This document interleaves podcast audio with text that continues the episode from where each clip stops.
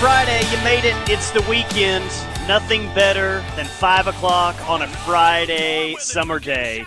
So, hey, here's the deal. If you're in Norman, Oklahoma City, Moore, come hang out over here, Westwood Park Golf Course. Still got people on the driving range. Still got people out on the golf course getting nine holes in, 18 holes in before Friday night. If you can't make it out today, Saturday or Sunday, Westwood Park Golf Course is the spot to be. And hey, if you don't like golf, that's cool. Westwood, uh, the Westwood Pool is right next door. The Westwood Tennis Facility. They have an awesome facility right here in Norman. So come enjoy it this summer. Travis is at Ash Cigar Bar, 4205 South Sheridan Road. And a little hillbilly Vegas pumping through the speakers over there at Ash Cigar Bar. Does it get any better than that, dude? I love it. I love it. Big, big shout out to Hillbilly Vegas. Uh, I would say friends of the show, but I think by now they're probably family of the show, don't you think? Oh, yeah. Yeah. Well, if they're not by now, they definitely will be after this football season, all the fun plans we have uh, set up with them. Yeah, it will. I'll tell you what, after, after this football season, uh, what we have planned for you guys, it is, it is definitely going to be a situation where we want people to walk into any road game um, and just think, you know what, where's KREF going to be set up? That's where the party's going to be. And that's what we're trying to kind of cultivate um, especially by the SEC move. This will kind of be a uh, kind of a warm up year to get some of the logistics worked out and whatnot. But we want us to we want KREF to be synonymous with hey. That's where the party is on game day. If I'm if I'm going somewhere, so you'll always have a friendly face, um, and well, it's it's going to be, it's going to likely have a set of headphones around it. the home of Sooner fans, man. Don't just mean that uh, 6 a.m. to 6 p.m. Monday through Friday or in Norman or Oklahoma City and Tulsa or any of our other great affiliates across the state. The home of Sooner fans means Auburn, Alabama, Baton Rouge, Louisiana, Knoxville, Tennessee, and uh, everywhere else across the southeast and across the country uh, for years to come. Which uh, we're, we're definitely looking forward to that. All right, let's um, let's tell the future a little bit on this Friday. We talk a lot about crystal balls on this station as it pertains to recruiting. But I'm curious what our crystal balls look like for certain head coaches out there in college football. Steve Sarkisian, Lincoln Riley, and Brent Venables. Travis, I'm going to let you start it off. What does your crystal ball look like? How does the Steve Sarkisian era go from here? How long is he at Texas? When is he fired? What is your crystal ball saying about the future of Sark at UT? Well, we have to go with what we know, right? We have to we we, we have to, you know, understand if we don't learn from the past, uh, we're doomed to repeat it. So, Steve Sarkisian is a 500 coach, uh, and he can recruit, it seems, um, but we haven't seen him, you know, be able to actually put a product on the field uh, that is worthy of championships, and that's what Texas says they want. Um, I don't, I don't know if they remember what it feels like uh, to to receive any trophy. But uh, I think that I think he's gone in a couple years. To be honest, I think the Arch recruitment bought him some time. I think that no matter what happens this year, I think a fun exercise would be how many games can he lose? Is there a number low enough to where they would fire him? Because I think with Arch waiting in the wings, I think they would say, hey, you know what? No matter how bad this goes, we could win three games this year and get blown out by Kansas. It doesn't matter we have our Lord and Savior, Arch Manning, coming down to the 40 acres. So I think he bought himself some time with that.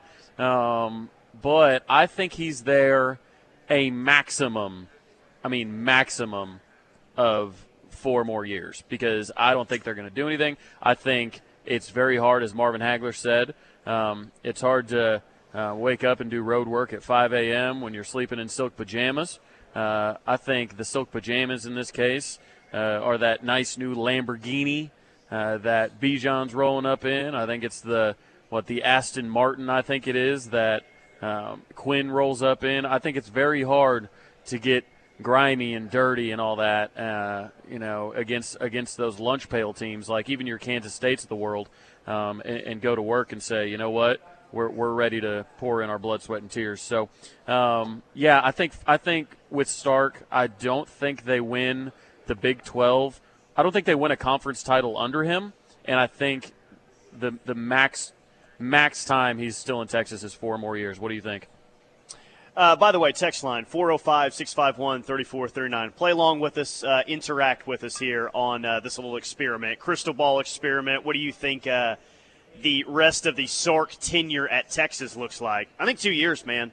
Here, here's what we're doing here we're combining a coach that has never really won at a high level, has never really shown any consistency whatsoever. And we're talking about a program that has done the exact same. Like it's the decade of suck still lives on. Like when you have a coach that hasn't shown consistency and hadn't won at a high level, and you combine with with with a program that hasn't done it in over ten years as well, I think you get Sark for two more years. He'll get next year, and they'll probably be a seven and five, eight and four football team, which I think will put an immense amount of pressure on him in year three. And I think with Arch Manning, they are what they've always been, which is a mid-level team in the Big 12. And if I'm right, if this is OU and Texas last year in the SEC or in the Big 12, that year in the SEC could get real bad, real bad. I think Sark gets two more years. I think he gets fired after three years. Wash, rinse, and repeat. Texas goes after the hottest commodity in the Power Five that's out there, and it's just the endless cycle of Texas not being able to get out of their own way. I don't, I don't see it going any other way, man. Yeah, I don't think, and, and I've I've talked about this theory ad nauseum uh, on this show, but I think it bears repeating. I do not think the NIL culture and the Texas culture is a winning formula. Uh, I don't think that a program that is already inundated with ego and brand and money and all that, and so void of winning, I don't think that buying players – paying a bunch of people to go there, specifically, really along the offensive line, by paying a bunch of people to go there, you you make them less entitled, and that's what that's what Texas has been. They've just been they've been entitled. They've been spoiled brats, and they're like, and and that's what it's kind of the the Jerry Jones uh, type kind of look at things. It's it's the um, you know when Kirk Herbstreit called it out, he's like this. He said this what when they were firing Charlie Strong. They're like they ran off Mack Brown, and then they ran off uh, uh, Charlie Strong. They're to run off the next guy, and they did. They ran off Tom Herman. Uh, you know that guy had a Sugar Bowl win. Uh, you know, had done more for that program than a lot of people said. Oh, well, we didn't like him. Oh, okay. Well, I, I guess I guess he didn't. You didn't like him personally, but he won a Sugar Bowl, which you know Sark definitely isn't going to do. But yeah, I just think that it is a horrible, horrible situation going down in Austin. I don't think it's going to get any better because they care more about the brand of the the brand of the horns up than they do actually filling their trophy case. Gunny says Sark is about three years. When he does nothing with Ewers and Manning, he's done. Uh, 214 area code Sark doesn't recruit, he negotiates payments. That could be some truth in that. All right, so we're all kind of in lockstep here on the crystal ball outlook on Steve Sarkisian. How about Lincoln Riley at USC? And I'll go first on this one, Travis. Um, I don't think that Lincoln Riley ever coaches a game in the Big Ten. I think that USC is definitely it's going to be a bumpy road this year, even in the Pac-12. They will definitely lose to someone that we're not projecting that they'll lose to. I, is that a surprise to anyone? Maybe it's at Corvallis against Oregon State earlier in the year. But I think you're going to see when USC plays the best teams on its schedule, like a Notre Dame, they're really going to get exposed for what they are, which is a team that has good skill talent, but man, they just can't get it done in the trenches. I think USC's probably going to be a seven and five, maybe eight and four football team this year. He comes back in 2023, and I think it's kind of a similar fate. He's just not getting those guys in the trenches. He's not getting those difference makers on defense. And hey, I was led to believe that he's just going to own West Coast recruiting as soon as he got to USC. That hasn't been the case. I think after two years in the Pac 12, he kind of sees the writing on the wall and sees what's coming with the Big Ten. And I think he takes an NFL job, be it the LA Chargers job, be it the Dallas Cowboys job, whatever job is open at that time with a pretty good quarterback, I don't think Lincoln ever coaches a game in the Big Ten. I think he's off to the NFL by the time that happens. Yeah, yeah, I, I, I think we're pretty much in lockstep here. I've got a question for you. Um, is is Lincoln Riley Chip Kelly? Meaning, could be. Is he? Yeah, the, could could is be. he the innovative, hot commodity, big offense guy, lots of points, video game numbers, um, and then goes to the NFL to very mild minimum success, and then ends up at at UCLA as kind of the, the afterthought of the of the of the Pac-12 Big Ten deal. You know, is that a possibility? Because I could see that being a bit of the trajectory. I mean, you you, you mentioned a couple of the things with, I mean, the trenches are a problem, um, specifically the offensive line, um, and we know and we know what the former defensive line players have said about Alex Grinch and his scheme. You look at their recruiting class right now, and they have one offensive tackle commitment. They have one offensive line commitment, and he is the 747th ranked player in the country. He is the lowest ranked player in their class, uh, and they've been striking out on all of their offensive line targets. Um, so, with that, we've already seen what his what his offense does when it doesn't have an offensive line that's that's really a dominant line. We've seen it with a dominant line, obviously. Uh, you look back to the Joe Moore award-winning line, um, but you see it kind of deteriorate in the way that Bennie Wylie builds their bodies, uh, builds the offensive line bodies. I just I really don't see it going well in U- USC, but I do think that an NFL team will look at LaFleur, Shanahan, uh, O'Connell, um, Kingsbury you know, got Kingsbury, fired at Tech, man. Ki- Kingsbury, he's, he's the example. Um, all those, but there's you know there's there's eight to ten young offensive minds in in the NFL right now that are that are the hot topic. Sean McVay, heck, I mean that's that's number that's a number one right there. So uh, I think that somebody like a Jerry Jones um, might say, you know what, uh, we we need the young offensive mind, and if Jerry Jones can't get Sean Payton. Uh, I don't think Mike McCarthy is long for there. I don't quite think Kellen Moore is going to be the guy.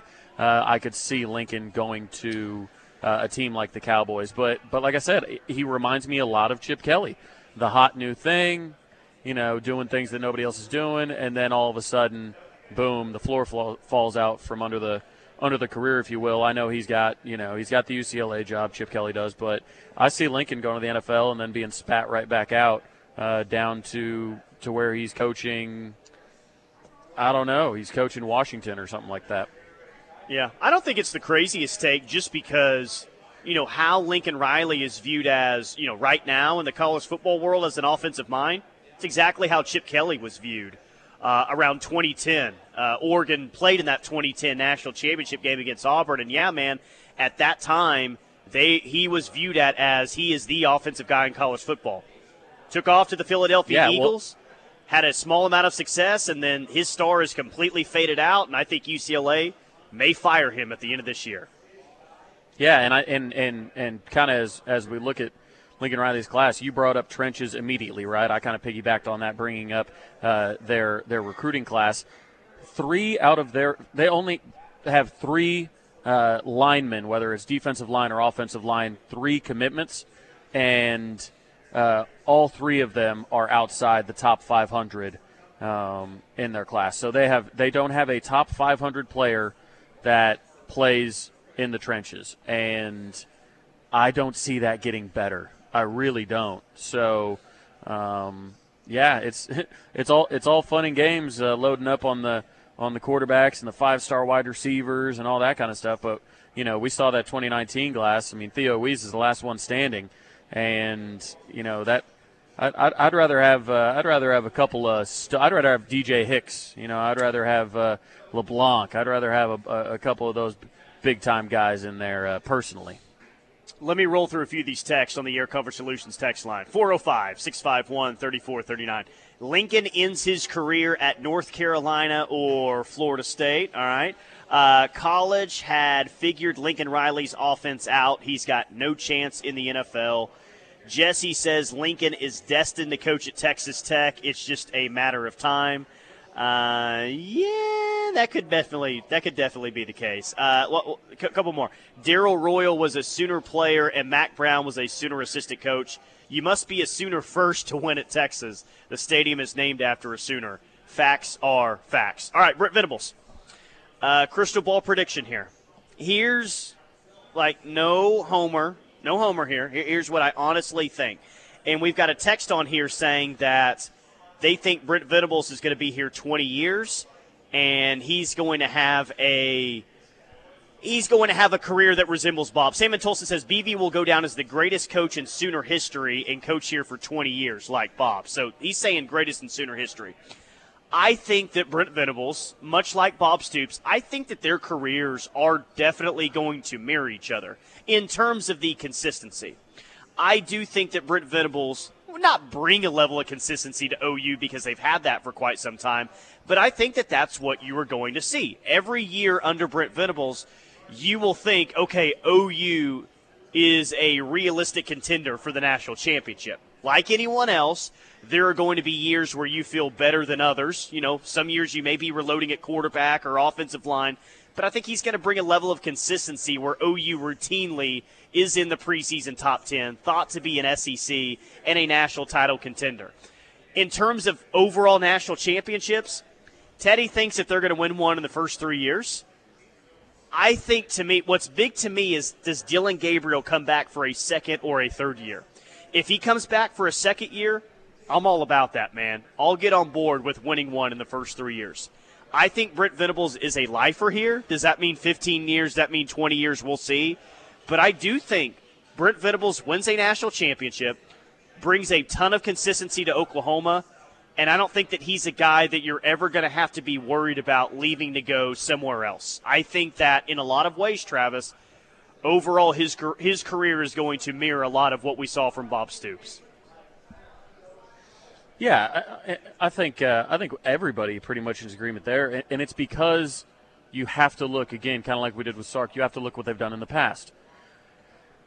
Venables is not a guy. He's been a career coordinator, but he's not a guy that's bounced around a ton. He's basically had three jobs, um, and when you look at that, a long career, he turned down many opportunities. He said Florida State, Auburn, uh, most notably probably uh, and recently Auburn. But there's he's had opportunities to take the head gig, and I think he understands that the the next job he takes after Clemson was going to be his last job.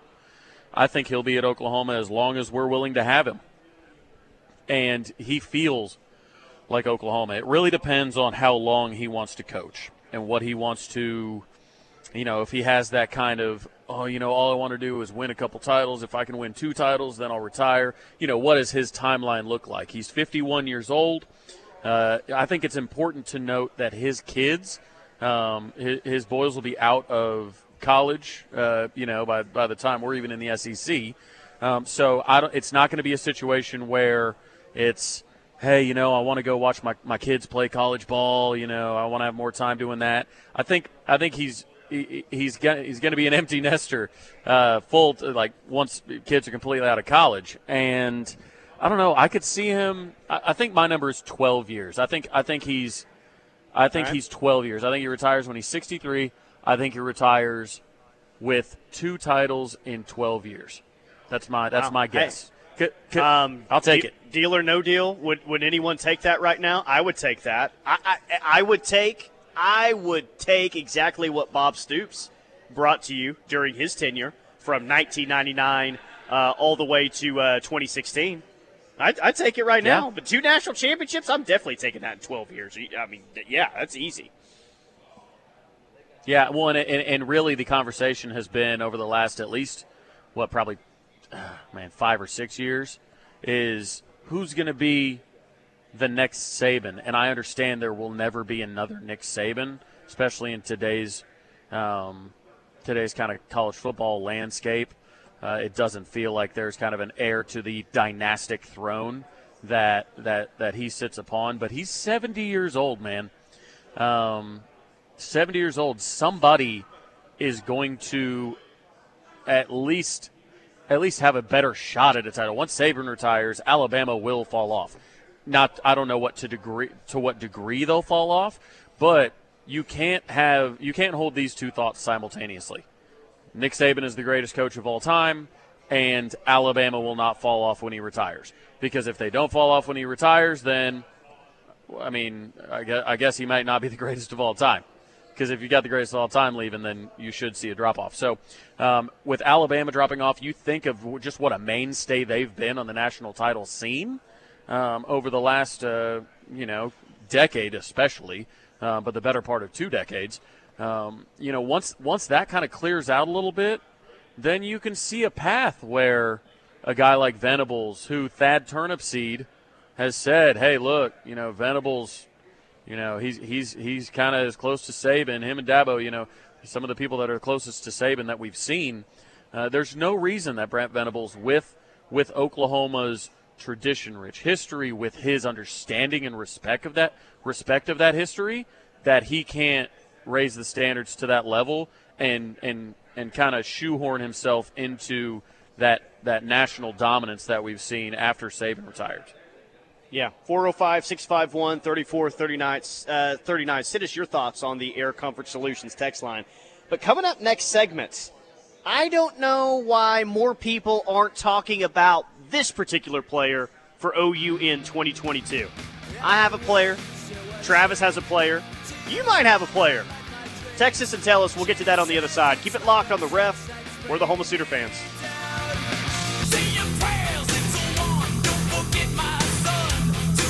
Final hour of the Friday Rush, taking you into the weekend. Tyler McComas, Travis Davidson. I'm at Westwood Park Golf Course. Travis is at Ash Cigar Bar in Tulsa, 4205 South Sheridan Road.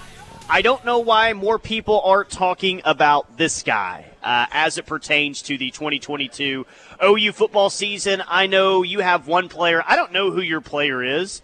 Um, I'm going to throw out a name, though, that everyone knows, I think and he's got a very successful podcast. But here's why I picked Brayden Willis, Travis. Everyone knows his name, and, and, I think that he might he might have emerged himself kind of as the team leader of this offense during the offseason. At least that's what I've heard. But I'm mentioning Brayden Willis because I think when we talk about dudes that are going to be, you know, the main playmakers on offense this year, he's not really mentioned, man.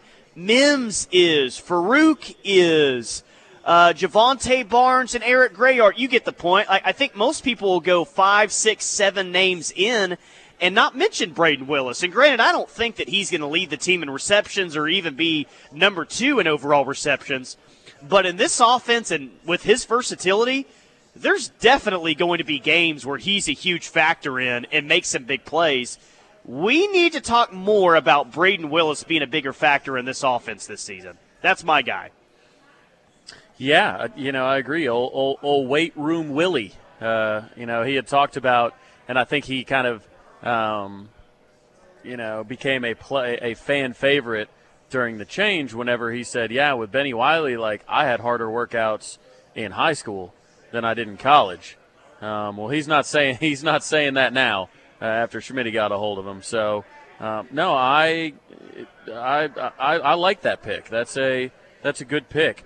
I'm going to stay on the offensive side of the ball, and I'm going to go with Drake Stoops. Um, you know, we hear a lot about Marvin Mims. I think we see, we hear a lot of people talk about Jalil Farooq, uh, fresh off the performance against Oregon and uh, in the Alamo Bowl, and I think a lot of people think, oh man, he's he's going to be the one to have the breakout year because he had that big bowl game, this that. Well, Drake Stoops, all he does is is whatever you need.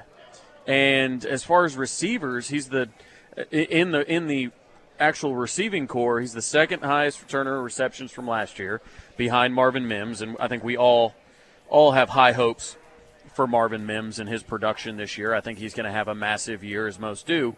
But I'm I'm amazed people aren't talking about Drake Stoops like they are, and I'm not sure if there's a still a little bit of I don't know. I, I think there might be still a little bit of oh, you know, he's he's he's the coach's kid. You know, he kind of you know he kind of had the leg up getting on the on the team that way because he's Bob's kid. And just, no, this guy is a bona fide football player. This guy has a chance to be you know, playing on Sundays. He, uh, according to reports out of out of camp, it's about a spring ball and everything. Is if you need two yards, he gets you three. If if you if you need 11 yards, he gets you 12. He's exactly where he needs to be all the time, and he makes the big catches. I think on third downs, you are going to see a ton of Drake Stoops, and those are the money downs right there. Those that, that third down, that's yeah. that's what extends drives, you know. So I think Drake Stoops is really the one that people aren't thinking about, and that is I will attribute that solely to the excitement around the uh, excitement around the receiving corps.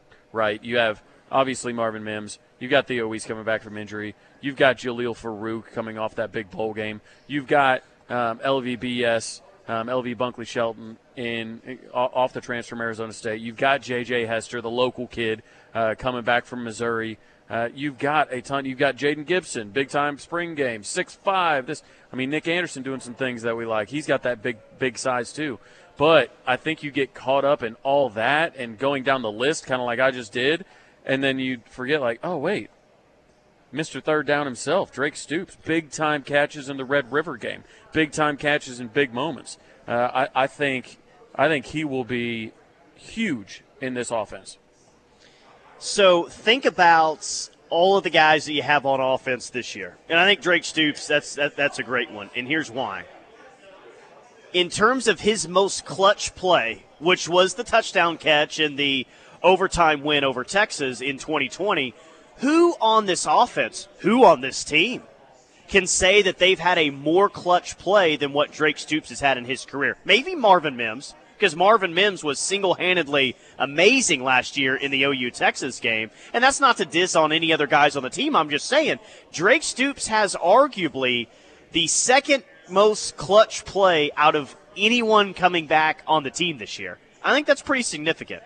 That that says a lot. Yeah, I think I think he, I, can, I think you can bump him up to to first chair when it comes to the clutch plays.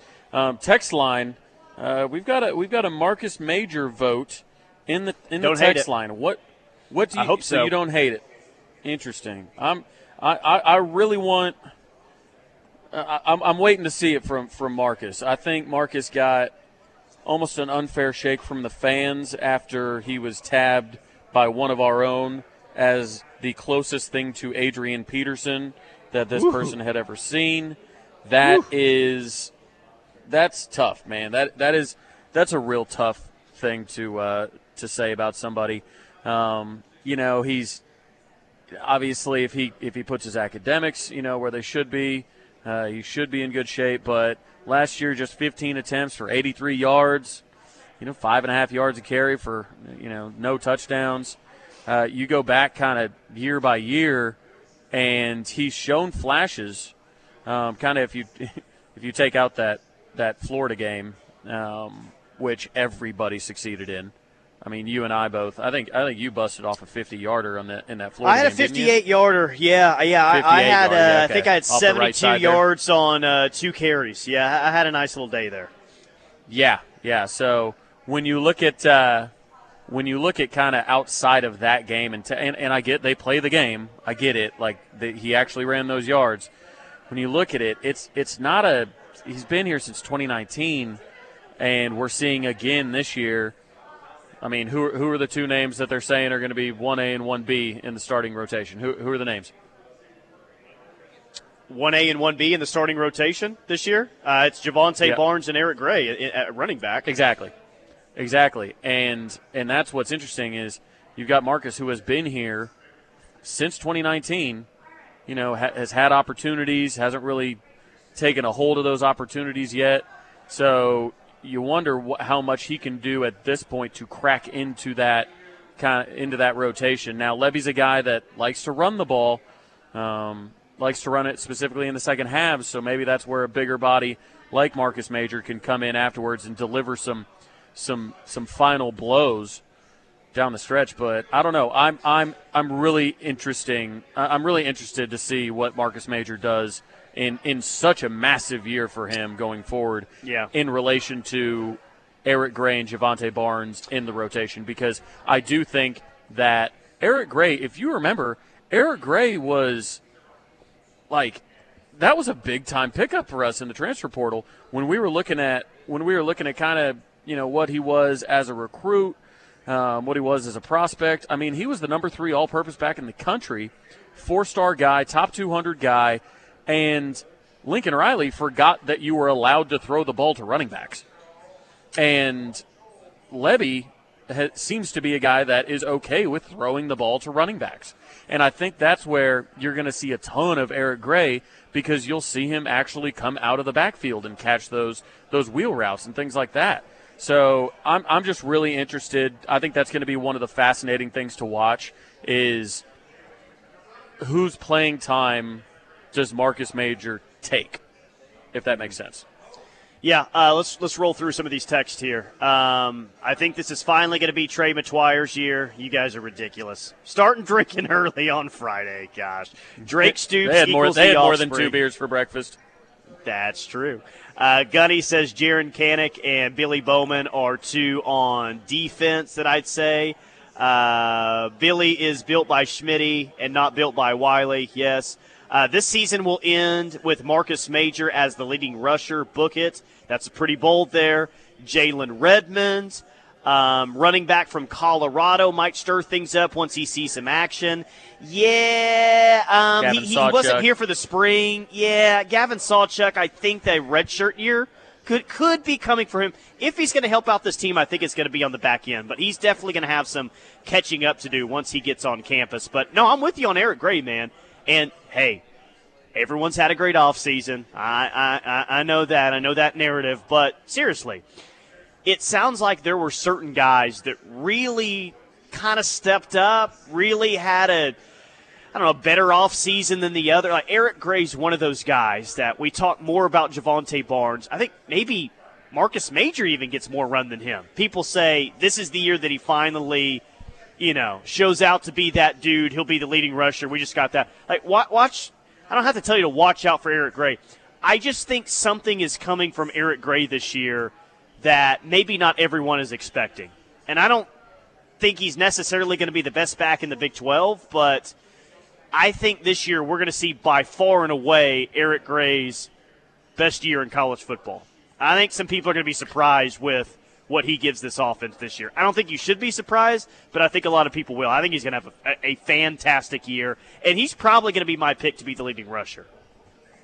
when you add the when you add the element of throwing the ball to one of the best all-purpose backs in the country coming out of high school when you add that element to the game it opens up so much you're seeing it Yeah, for it any does. of you fantasy football players um, you know and i know that's probably most of you out there most of you probably have 10 teams that you're a part of um, it is such it is such a value to have those pass catching backs and when you take away their their pass catching ability, um, you really you really hamstring him, and that's what Lincoln did with his play calling. He was not throwing to Eric Gray out of the backfield, and that's where he had success. So, um, yeah, I think he's going to have a great year. Jovantae Barnes uh, obviously has shown great uh, great promise at his age.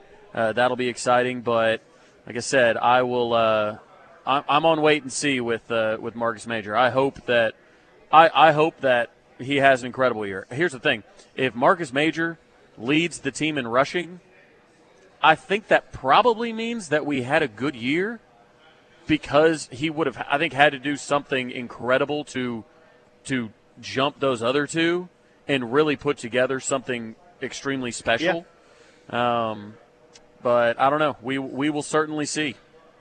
I'm good with that. All right, 405 651 3439 Air Comfort Solutions text line. Final hour of the Friday Rush rolls on next.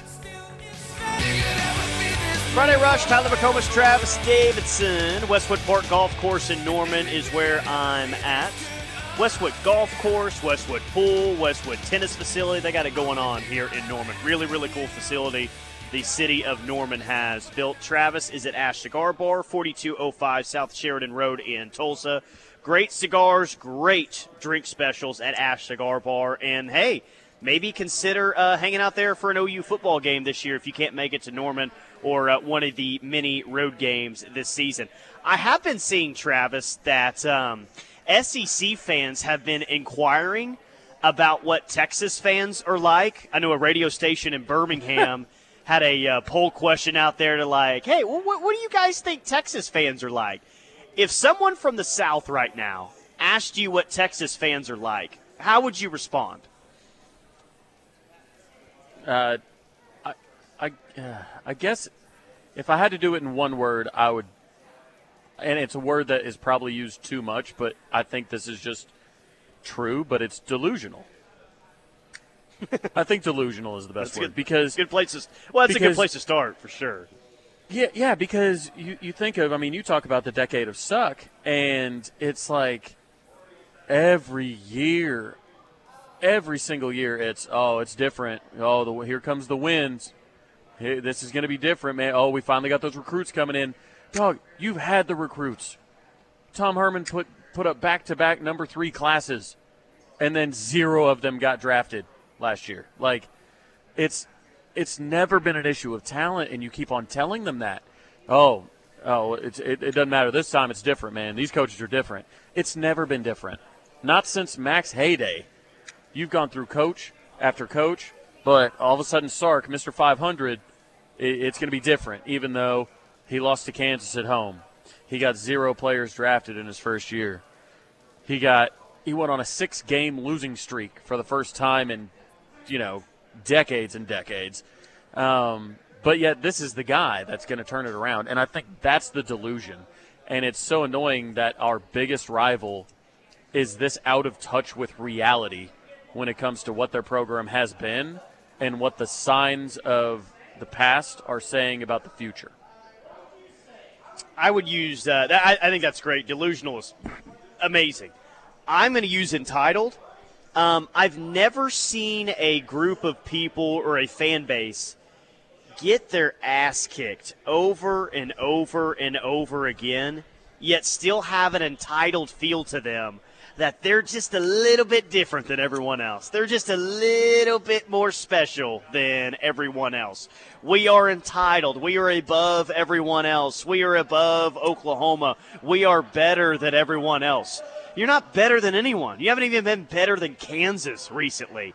Yet there's just this air of arrogant. I just so arrogant. I never understood. know what's- you know what's funny? Understood why they think they're so special.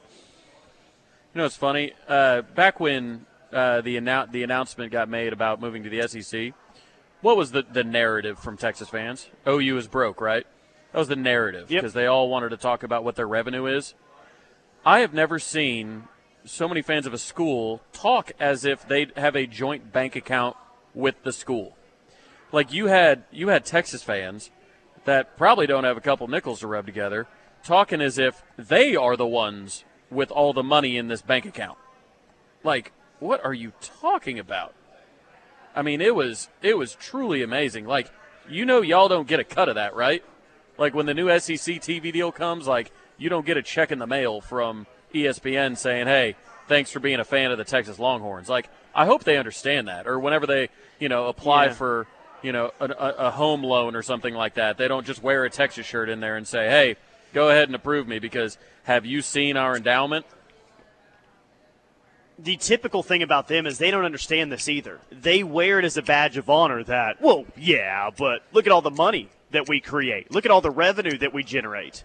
Dude, that makes it even worse for what you haven't accomplished over the past 10 years. If you were broke means- and couldn't fund the best facilities in college football and like all, I mean, it'd be a little bit different, right? But you have the most money and you still suck? And you're wearing that as Yeah, a badge of honor and bragging about that, dude. That's what. That's not. That's bad. That says everything, man. It says everything. Yeah, that's that's the problem. Is despite being the most well-funded athletic department in the country, you still can't figure it out. Kansas still has a Yeah, track around their football field, and they're beating you. yeah, exactly. Yeah. So SEC fan, if you're out there listening, there you go. There's a few minutes as to what you can expect from Texas fan uh, in the SEC. Because I promise you, the uh, results ain't changing anytime soon. They are a long ways off from turning it around. the other one- the other one is the confusion. The SEC. the confusion of the of the, the of the geography, right? I like the oh well, you guys would be nothing without Texas kids. Yeah, yeah. Well, your program wouldn't be anything without Darrell Royal, Mack Brown. Those guys like. So if we want to talk about, I mean, if we want to talk about Oklahoma native Darrell Royal going over there, who your stadium is named after, like calm down. And also, it's just a population thing. We're two hours away from Dallas, so it's like, of course, you might want to ask why if Texas is so great and the state of Texas. I enjoy the state of Texas. I like Fredericksburg. I have a great time when I go down to Houston. I like the DFW area. I like Arlington. Like it's it's it's a fun state, and I just if people are willing to leave the greatness of that to go play sports elsewhere, how bad is your program? Exactly. Exactly. All right. Last segment, final segment of the Friday Rush is next. Keep it locked on the ref. Final segment of the Friday Rush. Tyler McComas, Travis Davidson. Westwood Park Golf Course is where I'm at. Travis is at Ash Cigar Bar. Travis, quickly before we get out of here, we love the direction this 2023 class is headed. Top 10 class right now. But what's still the position of need for this class with 16 commits? Oh, position of need. Um, I, would like to see DBs. Yeah, I'd like to see some in the secondary. I was I, was going to say, obviously, we've got a couple of cornerback uh, announcements coming uh, with guys that have a couple of crystal balls headed our way. Uh, we've obviously got a safety target in Makari Vickers that would be nice to add. Yeah, I think we I think Jay Valai kind of wraps up his side of the uh, his side of the of the defense, and uh, we get this thing to where after that it's all gravy on top. You add some pieces down the road. I would agree. It's DBs, and guess what? Defensive backs are coming. Defensive backs are coming in the 2023 class. All right, that'll do it for us. Appreciate all the interaction as always. Enjoy the weekend. We'll talk to you on Monday. We're the ref. It's the Homeless Sooner fans.